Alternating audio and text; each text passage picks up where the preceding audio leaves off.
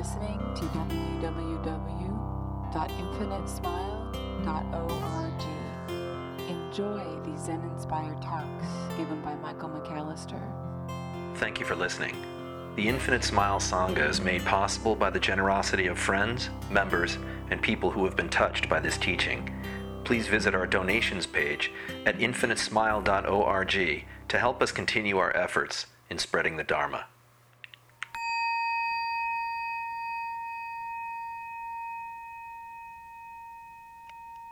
Most of us arrive at spiritual practice because we feel that there's something missing. Something isn't quite right.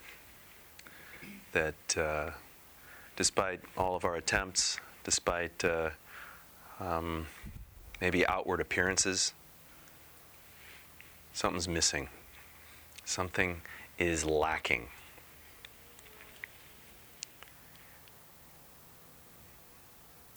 And you can read any number of spiritual texts that will say, oh, no, no, you're perfect, everything's just fine. You know, the universe provides. Uh, you just have to be awakened to the present moment. And this doesn't always resonate, especially as, as we begin our spiritual, our spiritual work. Something's oftentimes amiss. And yet, in this time of generosity, this very generous season, I would propose that you probably have everything you need. That everything we need to awaken is right here. Now, it's really easy to confuse this with everything we want, which is generally speaking never here. You know, every once in a while we have those fleeting moments where it's like, yes, touchdown, I win, you know. But for the most part, that's rare. And there's this real natural human tendency for us to pursue things by looking to other people to provide us with what we think we need or what we want. So just think about this impulse that you may have. What do you want from other people? This is a great spiritual question to ask yourself because it points us in a really, really interesting direction. What do you want from other people? Do you want love from other people? Do you want to be loved? Do you want to be respected? Do you want to be admired? Do you want to be valued? Do you just want to be held? What is it? What do you want from other people? Because I would propose, I'm just going to go through a series of proposals tonight, okay? What I would propose is that if you want anything from somebody else, you are cemented on the road of suffering because they cannot hope to give it to you. You cannot hope to have them give it to you. There's no way others can satisfy us.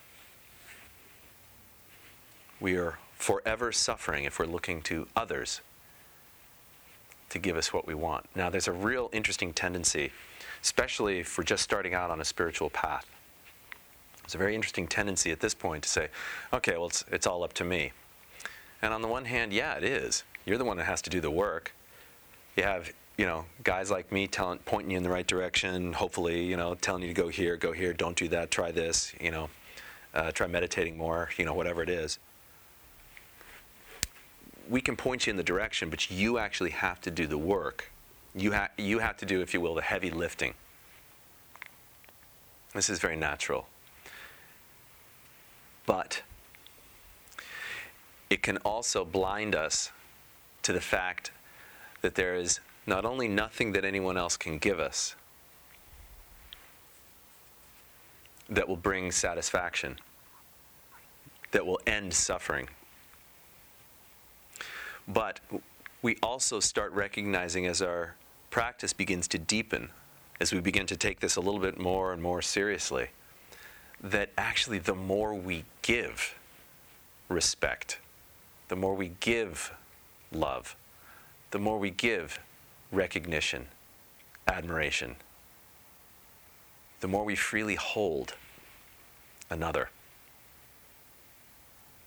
the less suffering there is. And that can only happen, that type of generosity can only happen if you recognize that you don't lack anything.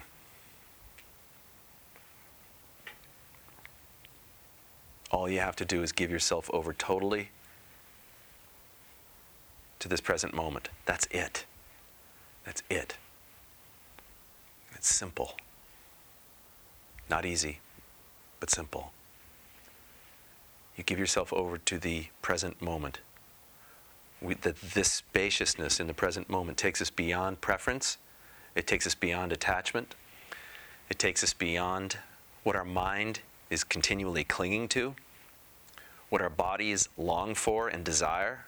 It takes us past that. We go into this open field, a seamless monument to what is real and eternal in each and every single one of us. So, what I will encourage, I'm not going to propose this time, I'm just going to encourage it. What I would encourage is as you sit tonight, open yourself. Open yourself to what is. Let the entire universe, universe, one song resonate through you. Just be th- there, be here fully. Whatever is ailing you, whatever is eating at you, whatever is holding you, whatever is, has hooked you, is binding you, be right there with it with your full attention. Don't indulge it, don't avoid it, just meet it fully.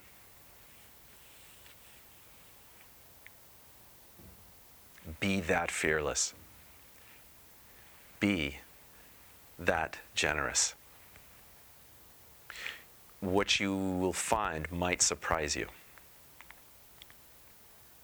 Of course, it may just reconfirm all your deepest fears, and I hope that won't happen. But you know, if it does, we can talk about it later. But uh, this is kind of a time-honored uh, methodology of actually working our way past what binds us, what holds us, what generates our suffering, what cements us into place, what ossifies this experience called life, called reality.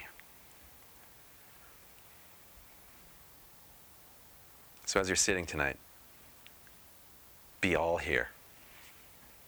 No matter what, just be all here.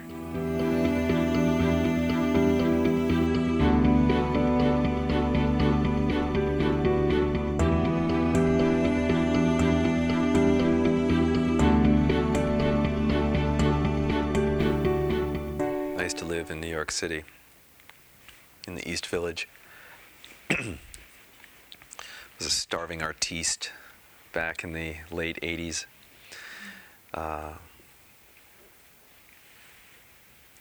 and I would walk down Second Ave. I'd go across uh, St. Mark's Place from the Astor Place uh, uh, subway stop is where I'd get out and go down uh, Astor Place. And it, it's kind of like a very compact Telegraph Avenue. And uh, the, the color and the life and the edge to all of it was really, really intense. And uh, I would always pass this one guy who he was homeless. And uh, I mean, homelessness in any capacity has to be brutal. But for those of you who have experienced New York City winters, when it's raining at 34 degrees, stuff like that, you know, with, with wind at 30 miles an hour, I mean, just to the bone type of cold. Uh, there was this guy who always seemed so utterly happy. And it wasn't like some displaced schizoid type of funny haha I'm out there. It was just this this real genuine sense of of happiness and I was always so baffled by that. How could anybody in his state be happy? And it took years to kind of uncover that. Uh, that that was a, a deep study for me. How could anybody be happy when they didn't have, you know, a really cool home? Not just a home, but a nice one with nice stuff. You know, how can anybody be happy without a massive paycheck?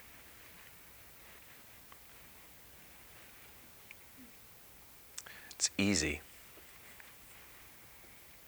That's ancillary stuff. That's that's extra. I'm not talking about survival. Survival is important. But to have all the extra stuff can really hook us and pull us into a very interesting direction. Now, I say this as somebody who is rather uh, enamored of his Acura. I really like my Acura. I admit it, for really but it really isn't mine. I'm not going to get to keep it. Ultimately, something's going to happen, you know. I'll sell it. Actually, what's, what's going to happen is the family's growing out of it. I've been told that the Acura no longer stays in the garage after about March, so because um, uh, we can't get the dog, we have to put the dog in the trunk, which is illegal.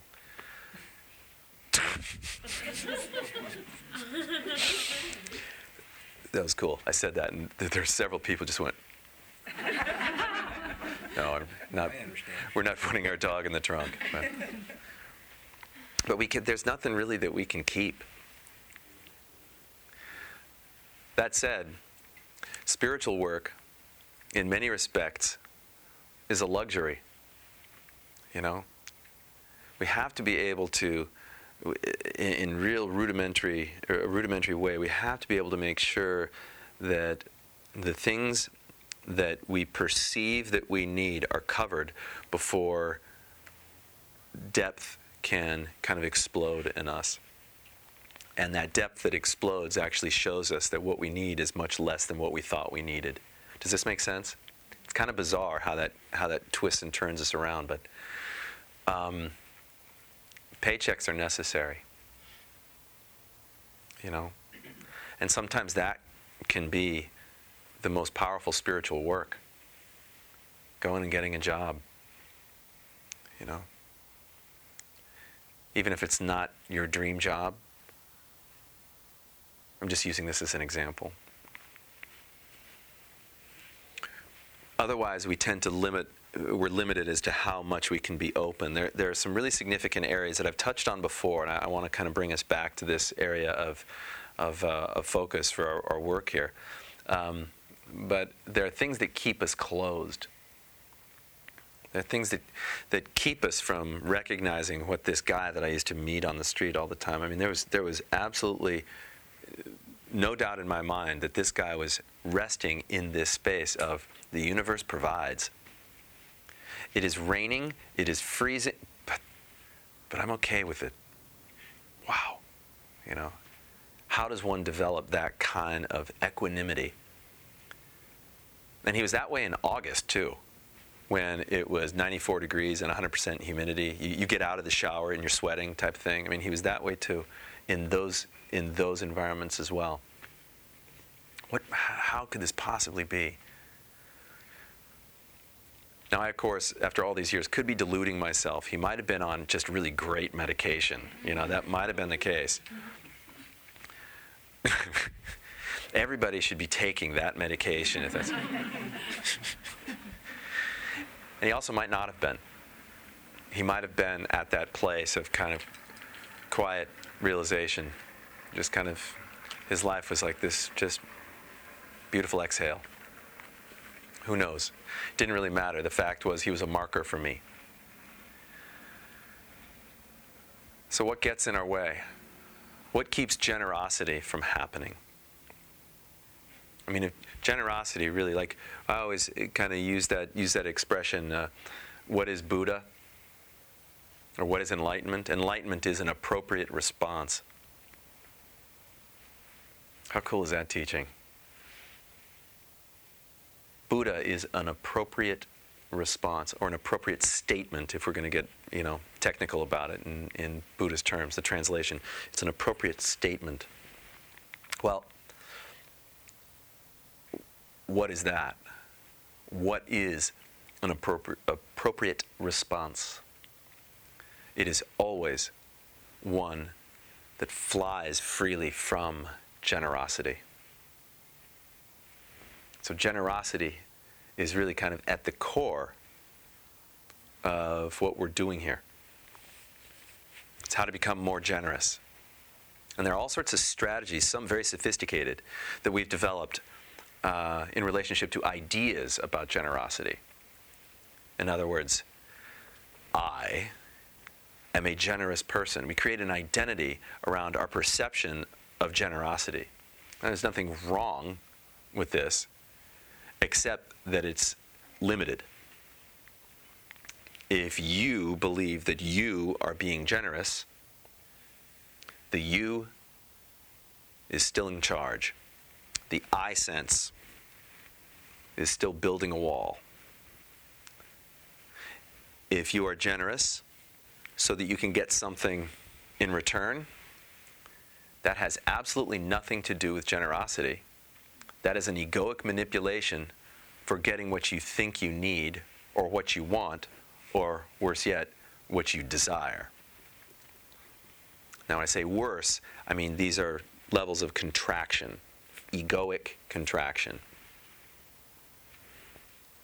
Similarly to what we talked about in the beginning, if we want stuff from other people, if we want things from other people, what we're essentially doing is going greedy, right? We're letting greed infuse things. That's the opposite. It's the opposite of generosity. Generosity is open. Generosity is about what can you give? What can you give? Not to get anything in return, but what can you give? And this is a very difficult thing for most people because most people think, well, I'm at wit's end, or I, I have nothing left to give. I've given all I can. Try it, explore it.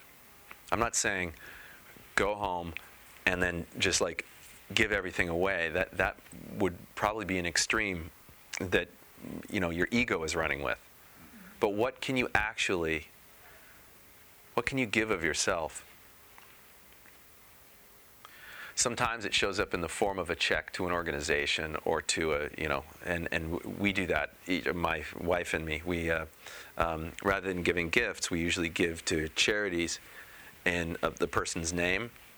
And um, it's always met with, it, it's always very interesting to see how it's received uh, sometimes it's really, gosh, you know, that's really cool. Thank you so much. Other times, you know, especially like if if the kid is below the age of 16, it's like, I wanted I wanted a CD, you know, oh something like that. But instead, it's like, well, yeah, but we gave to you know we gave to the Seva Foundation. We are helping, you know, kids actually get uh, surgery so that they can see in developing countries. Oh, thanks. You know, it's, we probably should have just given the CD. You know? Then, of course, my wife says, no, they'll thank us later. Or, it's good karma, honey, you know? But this is a really, really interesting thing. So, what gets in the way of our generosity? I'm just going to kind of rattle these off and we'll, we'll explore them real quickly. Um, again, fear. The number one thing that prevents true generosity, an open expression, an open offering, is fear. And fear always, always orients itself around loss. Whatever you fear, you actually are afraid it's going to take something from you, whatever it is. And I'm not talking about anxiety, which is kind of an a non-specific uh, trepidation. That's usually what anxiety is. I'm talking about fear. Fear is specific. We fear stuff like uh, losing connection with another person, with a community. We fear a loss of joy. We fear a loss of love. We feel a loss of peace. It's always about loss.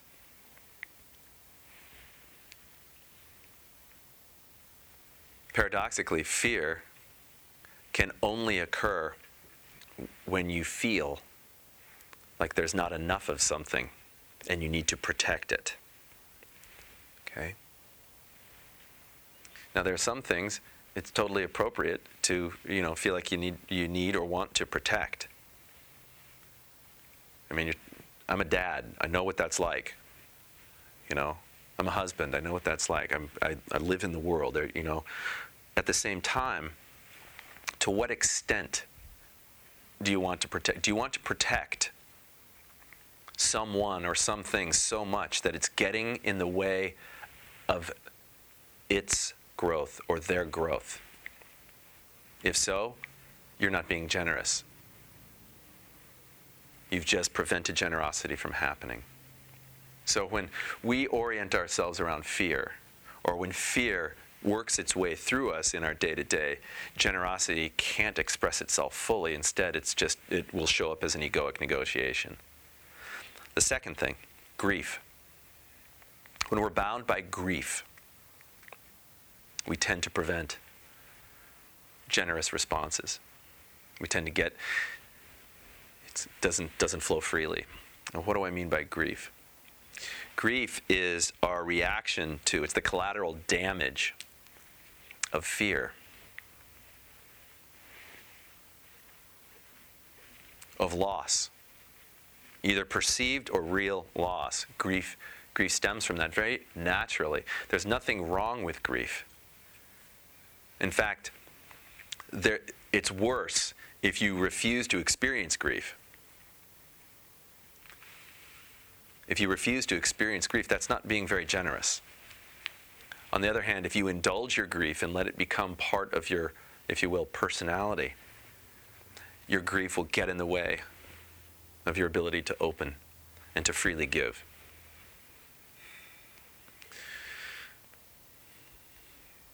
Next, jealousy.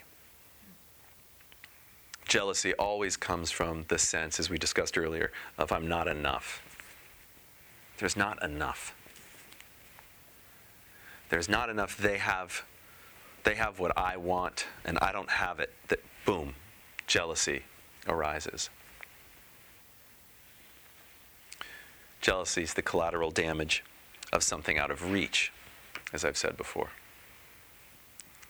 Something out of reach. And that's really fascinating because we have to reach for something that's outside of us, right? But the minute we recognize that there's completion already, there's no need to reach. We're actually in a place where generosity can freely flow.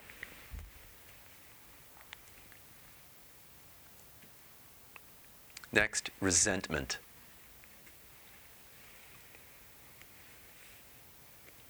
Have you ever felt, please don't raise your hands, but have you ever felt like it's not my fault, it's his fault? or it's her fault, or it's their fault. That's resentment.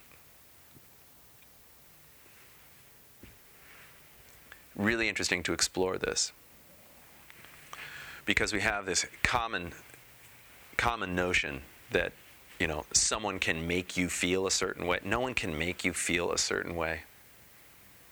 No one can make you feel anything without you giving them permission, as Eleanor Roosevelt, I believe, said. Feel guilty? You feel guilty? Deal with it. Nobody's making you feel that way. You're using that. You're cloaking, or if you will, uh, that's better, better example, better metaphor. You're using guilt as a way of decorating your mask to make yourself feel more at home, whatever that is. Home for you might be suffering. Guilt is a great way to keep you there. Guilt is self created, it's self generated, and it's also ready to be released. But you have to let go. Resentment, uh, we had a very interesting uh, uh, discussion. I had an interesting discussion with uh, some people who were. Uh, were really in a. They said, you know, I'm in an interesting space. The sangha has changed so much. It is so. These. I don't recognize anybody anymore. I don't. You know, and I don't know how I feel. That's that's fascinating. So let's let's talk about that a little bit. What do you really want? Well, I wanted a community, and now I feel like I don't recognize everybody who's in the community. So community to you is just what's familiar. It's just the people you know. Do you pick and choose? Because if you're picking and choosing, that's the opposite of generosity. It's actually, and, and what was really interesting in, in, the discussion was that much of this was coming from a form, you know, resentment.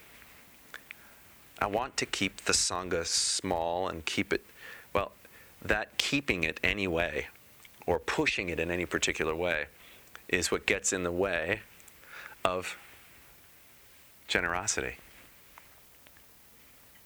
Doesn't it make sense to be very generous with the Dharma?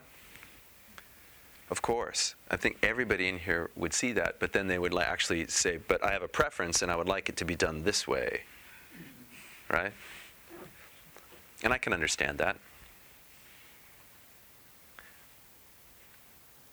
But what's generous? What's the most giving thing you or I or we could do in any given situation? Resentment. Resentment is a really, really interesting interesting one. It's where we, in some respects, begin to kind of hard boil our non forgiveness. You know, we hold on. We don't trust. We misappropriate blame, as I've said before.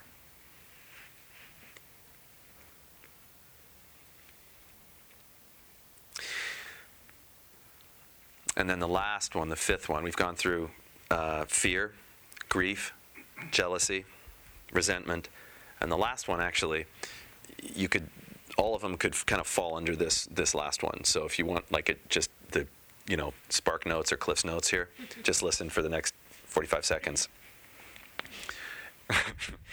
it's that we have uh, uh, a real deep, powerful connection to I, me, and mine. It defines us. The sense of I, the sense of me, the sense of this is my, that stuff. When we are in that space, this is what's right, this is what's wrong, period. You know, when we're in that space, we are ego bound. We are small self bound. And when we are bound by the small self, there, is, there just isn't any space for love, as Mother Teresa says. When, we're, when we are busy judging, there is no room for love. And if there is no room for love, there is no room for generosity, because love is the felt sense of generosity being expressed through us. So there's a fair amount to chew on here. But I do think generosity, especially over the next several weeks, is something we can contemplate. If you're giving in order to get something, knock it off. if you're giving from a place that's authentic, true, and real, you are embodying the gift of awakening how you do that becomes your art. How you do that becomes an expression of what's behind the mask. You begin to enact your, if you will, infinity, throwing it out there. Right? Maybe I should say, letting it through this body. Like jazz hands, you know? You're just letting the infinity out. That was weird. Anyway. I just saw somebody doing it. They were on TV and they're going, "Look, jazz hands."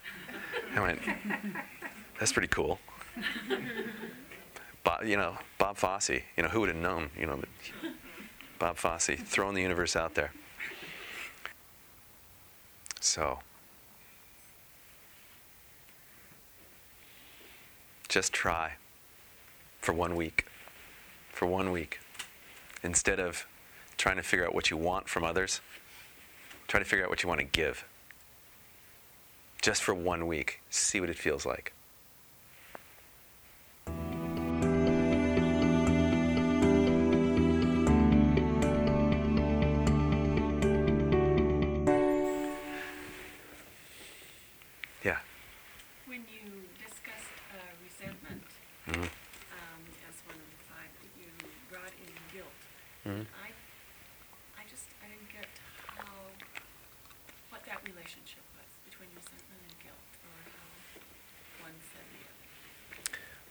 Resentment is usually uh, a form of uh, resist. It's an expression of resistance, of anger, right?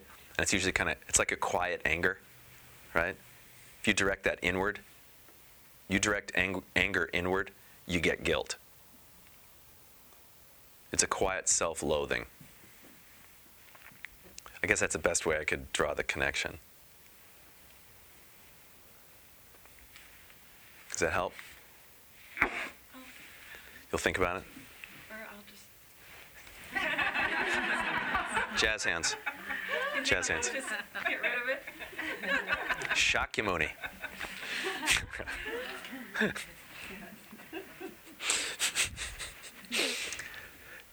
you know the most bizarre things that I say are stick for some silly reason. I know one of you is going to say jazz hands. You know you're going to see me at Safeway or something. yeah. How's the universe doing? Uh huh.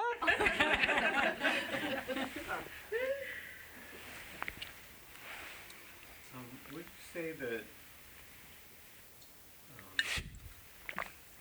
being judgmental toward everything and everyone around you, Mm-hmm. as I sometimes am, Mm-hmm. um, You're not alone. Yeah. does that always come from a space of the small self, me, mine, I? Where else would it come from? No, I don't know. That's I'm. Yeah. It can only come from there. Fear can only come from there. Grief, jealousy, resentment can only come from I, me, mine. And that I sense, if we follow that I sense to its core, this is kind of tricky. This is why meditation is so important in this work. If you don't meditate, uncovering this is really, really difficult. Meditation, in other words, is the shortcut to uncovering this I sense, this core of the I sense. What's at the core of the I sense? Nothing. But you have to you have to walk that path. When you see that there's nothing at the core of the I, you realize, my gosh, all that stuff, so trivial, so silly, so stupid. What a waste of energy. You know, what was I doing all those years? That, you know, and in that moment, it actually becomes quite funny. There's this certain comedy, comedic element to our opening. We realize that we have gone down, down, down, deeper, deeper, deeper, deeper, deeper. And suddenly, as much as it feels like when we go deeper and deeper, things get darker and darker and darker, we suddenly start realizing that the view is actually much more expansive and full of light and clarity. Or if you want to switch that around, it's like the higher up the ladder we climb, you know, the more beautiful, the more beautiful it is. But we let go of it too. And pretty soon we realize that there are no more rungs, there's no more ladder, there just is this awareness. And everything arises within that awareness. And there is so much space there. We're not bound or caught, diminished. We no longer misappropriate. anything, blame or resentment, jealousy, grief, fear, all of that stuff just kind of falls away. Why? Because the I sense is seen for what it is a great myth. But do not take my word for that. Study that myth.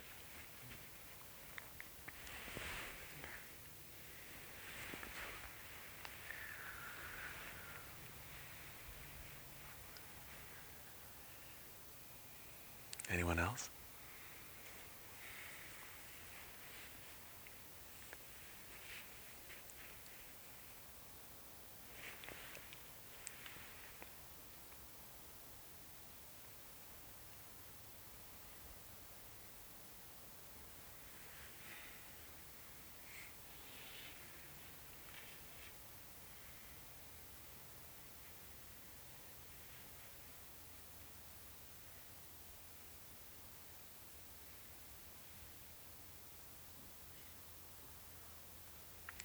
I got to share something with you. This was kind of funny. Um,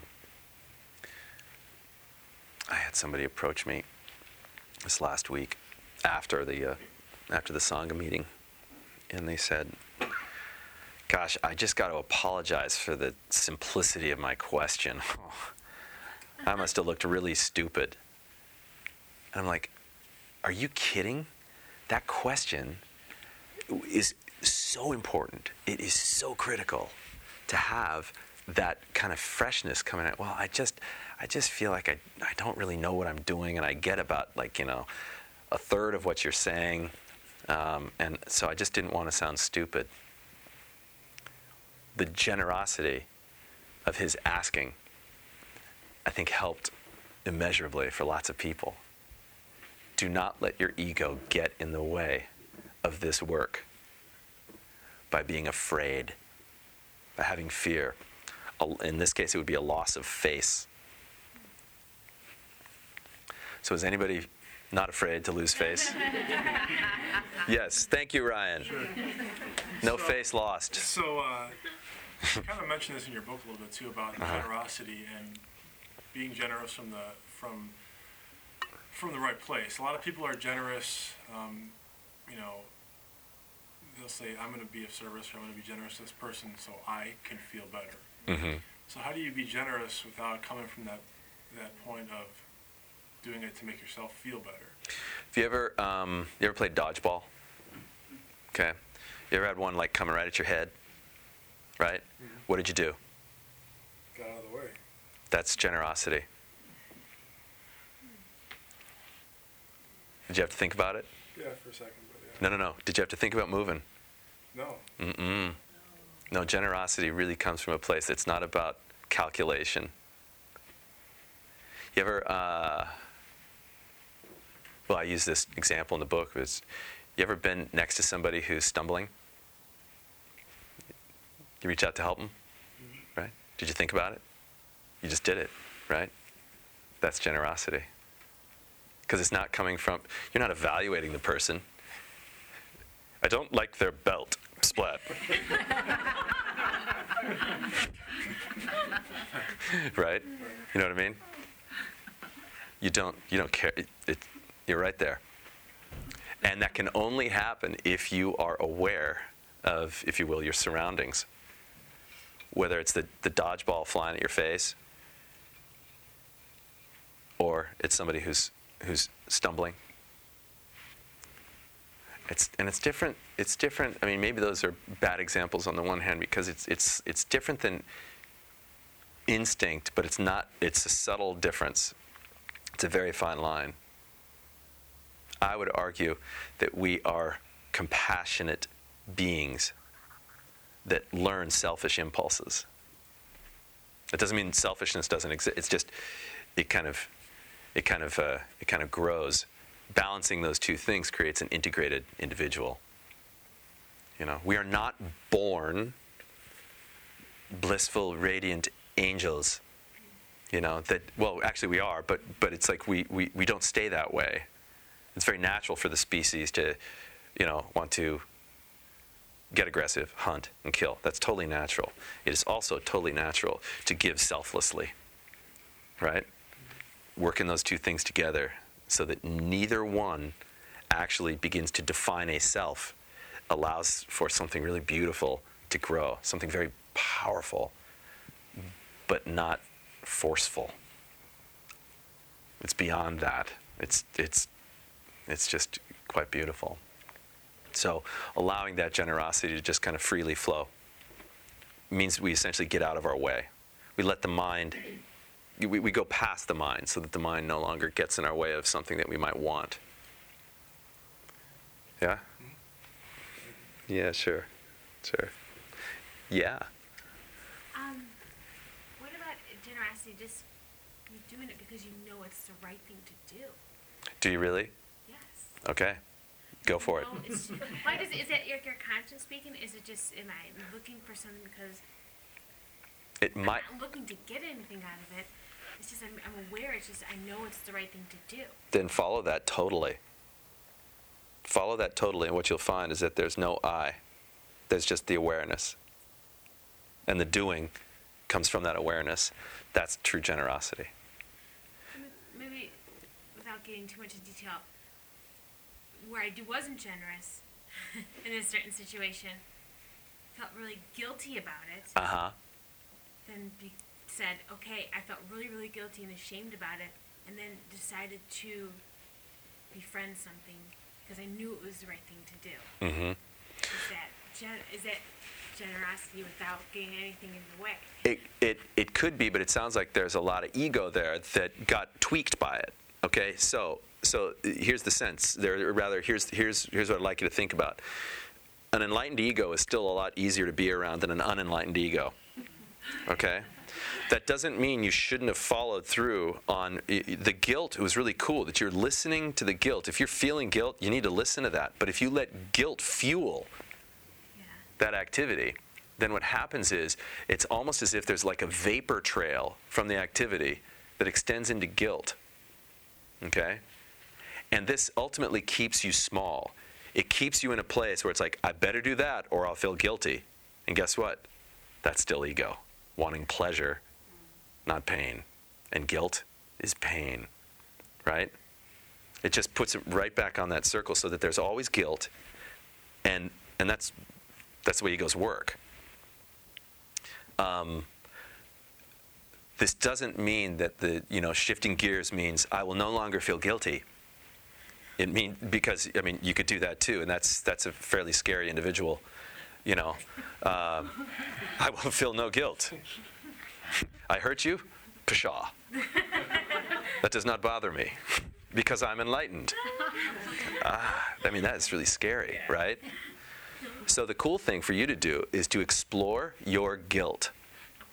Get to the root of your guilt. And I'm telling you, it's probably going to center around some type of anger that you have about you. If you can get to that core, if you can recognize where you're angry, okay, Yeah. then we can talk about how you forgive that. And if you forgive it, you truly forgive it, guilt kind of just falls away on its own. And guess what? You then act from a place of generosity perpetually. Yeah? Yes. Good luck. Okay. Yes. Yeah. It Seems like we evolve as human beings into these strong ego beings as a survival technique. It's learned and it's taught to us. hmm And so to step aside and see who we are and make that shift, that's a lot of work. And- Yeah. And to be aware of it at all times while you're communicating with the driver next to you. Yes. With your hand, you know. yeah. Yeah. That's an enlightened bird, by the way. It's, you know. Yeah. Um, uh, I think you're right. I also think that it's a lot less work to pursue this than to carry what you've been carrying for the last however many years. The real work is carrying the delusion forcing it to be real. What delusion? the delusion that I'm in here and everything else is out there. The delusion that there is stuff to fear, that there is stuff to resent, that there is stuff to get jealous about, that there is stuff to grieve over. That all of that is real, but it's such a partial reality that it's tougher to actually stay locked there. That's where suffering is. It's kind of a protective. Exactly, exactly. So when you consciously then decide, you know what? I want to see what's out there. And you actually are encouraged by a sangha and you're encouraged by a teaching and a teacher to actually keep taking those steps. Guess what happens? The view is freaking amazing. Okay? And what it does, what it does to your life and all those that you touch becomes something quite remarkable. But here again, don't take my word for it. Is it tough? Yeah. But it's not nearly as tough as hanging on to what you think is real. I know that. Very well put. I hope so. As I just said it, I can't. wait- That that was strange. I don't really know. wh- I understand. Okay. Excellent, Thank you. Folks. Yes. I guess in facing more negative situations in life, so the you're woken up at one o'clock by the upstairs neighbor, the noise doesn't quit, hmm and I'm wondering if the generous thing to do in that case is to at some point approach that person in a not with anger, not with the resentment, but that, that the generous thing is not to go, oh well they can do what it, whatever and wake me up at at one because I'm being generous, but that generous generosity give them a chance to realize that or to inform them maybe they didn't realize that that's uh, not the best way to live in close proximity with other people. I guess I'm looking for here's a situation that could be very has a lot of more negative. How do you be generous? Where, where's the generosity in that? Yeah. Well, wh- th- there are two kinds of generosity. Mm-hmm. There's true generosity and false generosity. And false generosity is small. False generosity always helps an identity. It also helps us avoid. Mm-hmm. Okay? It helps us stay behind a mask. And the mask might have a lot of spirituality painted all over it, right? And so the best way for a mask that has spirituality to be painted all over it is to look at the noise that's going on upstairs and say, oh, this doesn't bug me at all because I'm spiritual. right? When in fact, there's nothing generous about that at all. That's actually a subtle definition of greed. What's truly generous? Putting your robe on or your sweats, and walking upstairs, ringing the doorbell, and say, I've got, a, I've got an early start tomorrow. Could you guys turn the music down? Thanks. You're not going up there and say, "Listen, motherfucker, can you?" You know, you know what I mean? I mean, not going. You're not going. Actually, that that might work too if that's what they can hear. If that's what they're going to hear, it's nothing like seeing badass Martha go upstairs. Just. But but I think your question is really beautiful. It's a, it's a very important question. I just said motherfucker, didn't I? I'm not getting a lot of sleep these. days. I'm just sorry about that. Point, the point is that you know, just like with compassion, you know, there's small compassion, which is I'll be nice to them. There's still so much I there, right? And then there's big compassion, which is moving out of the way when the ball comes at you, or altruism, which is a form of compassion, which is basically moving somebody else out of the way as the dodgeball comes for their head. You know? Maybe it'll hit you, maybe it won't, but the fact is you you, you saw that somebody was going to benefit and effortlessly you went into that space. Do you understand the difference there? I can't wait to hear what happens out of this one. Yeah. It's a chance for you also to step into your light. Especially if any of you have ever been some, you know, somebody who is always confrontational. See what it's like to take a back seat. If you're somebody who avoids conflict at all costs, stand in it. And this is the way we actually begin to evolve as practitioners and so forth. We feel more of ourselves and we think less. It doesn't mean mindless, it means that it's not about a studied approach to something. It's actually, we begin to get out of our way and be in the world from that timeless, open space. that's always already there. You go, girl. Yeah. Thank you so much for coming.